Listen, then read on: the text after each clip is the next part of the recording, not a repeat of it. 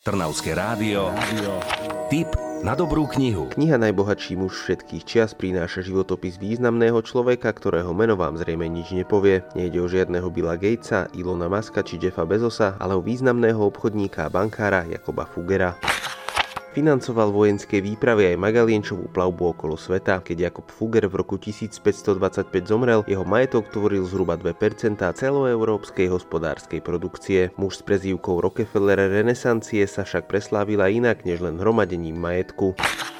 Mal konflikt s pápežom, ale nebal sa ani cisára. Dosiahol takmer neobmedzenú moc vďaka všetkému, čo vlastnil a s čím obchodoval. Kniha Najbohatší muž všetkých čas pod titulom Život a doba Jakuba Fugera od Grega Steinmeca prináša zaujímavý portrét osobnosti dejín, ktorú ste zrejme nepoznali.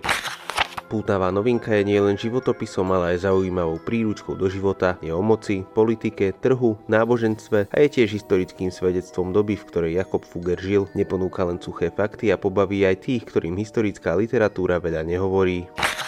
Okrem najbohatšieho muža sveta sa tu stretávame aj s jeho potomkami a príbehmi o tom, čo si od svojho otca, deda či pradetka zobrali.